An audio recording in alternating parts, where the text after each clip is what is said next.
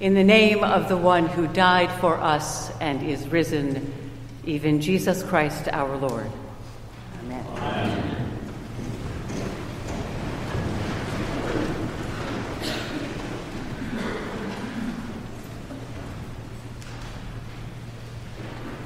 We can imagine it happened this way. The women, several of them, we know their names Mary of Magdala, Martha and her sister, Salome, Lydia, Joanna, Rhoda, Susanna, and Mary, the mother of Jesus, perhaps huddled in a low, small house on the east side of the city, Jerusalem. Quiet, mourning, remembering. The great holy day, Passover, is over, though there was no celebrating for these women. The regular routine of the first day of the week nearly begun. It's good to be together. They're not far from the gentle slope of the Kidron Valley, where the hollow sound of nameless voices, the marching sandals on hard scrabble rock, the bobbing lights of torches, and the clatter of weapons at the soldiers' hands that broke into the prayerful circle of Jesus and his disciples in the Garden of Gethsemane when Jesus was arrested. The men ran, most of them. Peter was the only one who did not go scrambling away, crashing through the fragrant olive grove breaking branches and calling out to one another to scatter. The women had not seen the arrest. They did not join in the crowd for the trial, that mock trial. But they had seen the crucifixion of Jesus. And now they were prepared to do the work that women do to clean and tend and wrap his battered body, torn as it was, for burial. Spices, linen, olive oil, richly scented nard. These were the Passover preparations they had made, all that's needed to tend to the brutally dead, while the rest of the population went on with the Passover festival of life. They had hoped for so much Jesus' words, his way had healed and changed and deeply honored and blessed each one of them. There had been such promise, and now, now there was only the empty powerlessness of this day and all the days to come that would wrench away all belief. Mary of Magdala looks towards the low door and sees the pale rim of the fading night in the eastern sky. Heavily, she gets to her feet. She will go to the tomb, but not alone.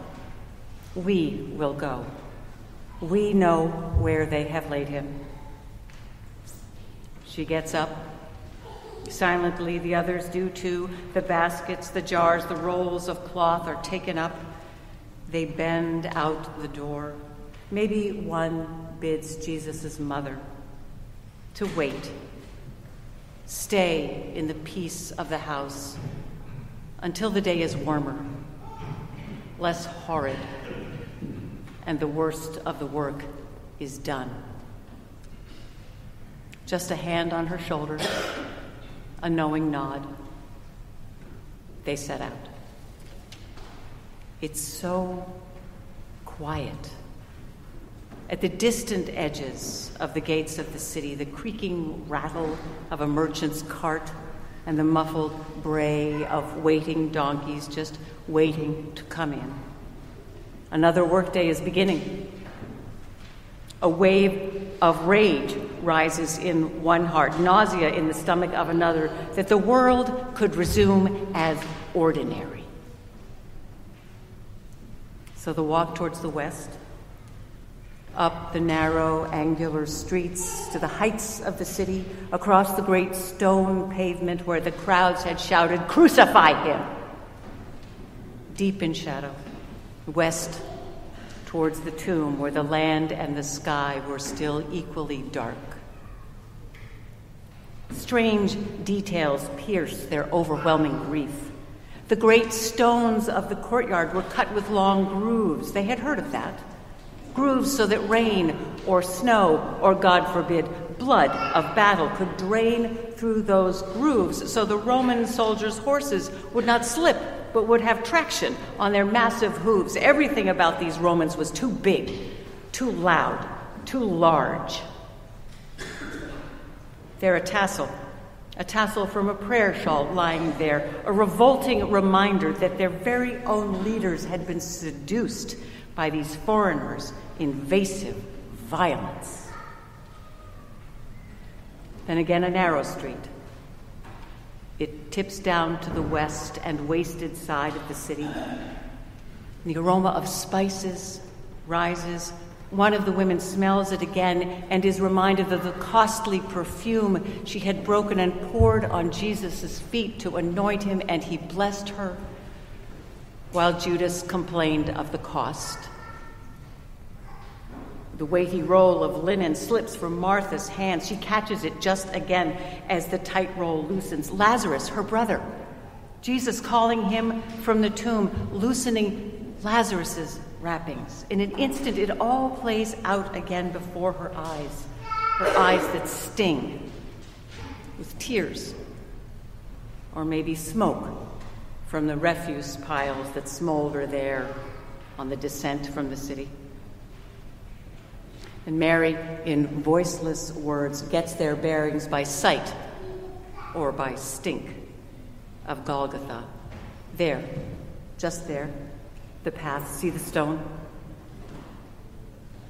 And the echoes in their minds of the cruel voices, the hammering, the shrieks of pain, the loss of all physical control for the crucified, and the crosses that were hoisted and sunk into that reeking rock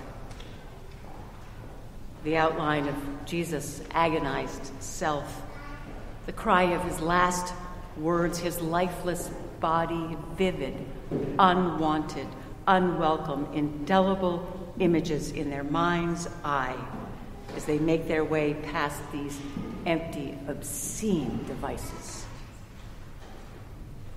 Mary wonders if the sky really had gone dark that day, or if she had fainted which she felt perilously close to doing again just now as they slipped and stepped through the filth, past the splits of wood that stretched their beams across the path like hideous compass markers. And as the first hum of bees and bugs, then there's the sparse single note of a waking bird and the light, inkling of light, arrives on the downside of the valley. They might be seen. It's dangerous business to have anything to do with a convicted and executed felon in this politically vibrating city. But no matter to Mary. All she wanted to do, all any of them wanted to do, was to tend him, to serve him out of love one more time as he had loved them, and so to the tomb. And then it all turns so quickly. In fleet moments, those steps are retraced. Splinters pierce her pounding fist, pounding on the wooden door, where there Peter and this small band of broken men are hiding, her anguished words choking her voice. We do not know where they have laid him. Now, only the night sentry and the earliest workers were about. But all stealth is lost to the slap of stand- sandals and the urgent whispers of the disciples echoing their way through the narrow streets across the courtyard, west, down, the path, the garden, the tomb. Peter looks. The other goes in. They leave. The others follow. Not a word. One sharp intake of breath at the sight of the emptiness, and Peter is gone. Brushing past a shahed tree there, its white and fuchsia blossoms, its honeyed scent, dancing in even this dim glimmer of air. Mary watches them go. Does his belief bloom so quickly? She wonders. She steadies the branch, her hand near the fruit, which is not ready, not ready at all for harvest. Musty and cold, the hollow tomb offers no comfort, no life, save the salty damp of her tears which fell on naked rock. No. The other's belief is not her answer. Mary stands still in the weight of the weight of her silent vigil. A brush of shadow behind. Something bright? No. A, a, silhouette stepping softly toward her. No need to startle. It is first day. The gardener would be working early. But questions why is she asked questions? Need she explain herself? Sir, if you have carried him away, Joseph of Arimathea and Nicodemus had lifted Jesus off the spikes of the cross, labored to let him down, hefted him here. It was heavy work for two men, impossible for one, but sometimes desperate women have extraordinary strength. Sir, if you have taken him away, I will take him. Then her name. Just her name. Mary. The warm solidity of Jesus' voice. The absolute of his frame and flesh his hands, few words. There they stand, face to face, breath to breath, name to name, a moment stopped in time for him and her.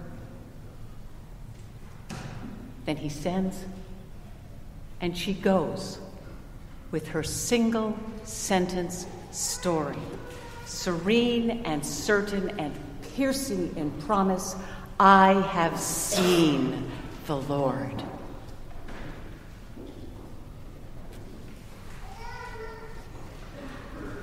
The past 2,000 years or so have instructed us richly in what the resurrection of Jesus was is, meant, means. We have been told what we must believe and then what we must therefore do. So much written and sung and sculpted and scripted and composed and painted to lead us and lead us again to comprehend how greatly the resurrection of Jesus matters and what a difference it should make. I have seen the Lord, He is risen. Words of absolute consequence that needs must make sense if 2,000 years of practice of explanations were to be adequate and perfectly clear.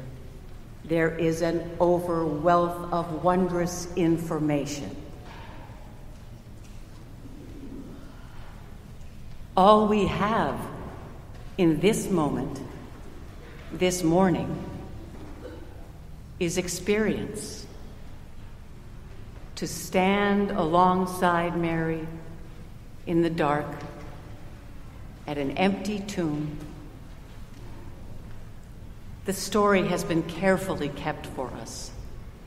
The story has been carefully kept for you, beloved. Kept for you because, yes, wars will erupt, communities collide, Weather will batter, people will provoke or provide. Economies, much like ourselves, will climb to pinnacles or edge to a precipice. And so it goes as the world turns or spins out of control. Who can say yet?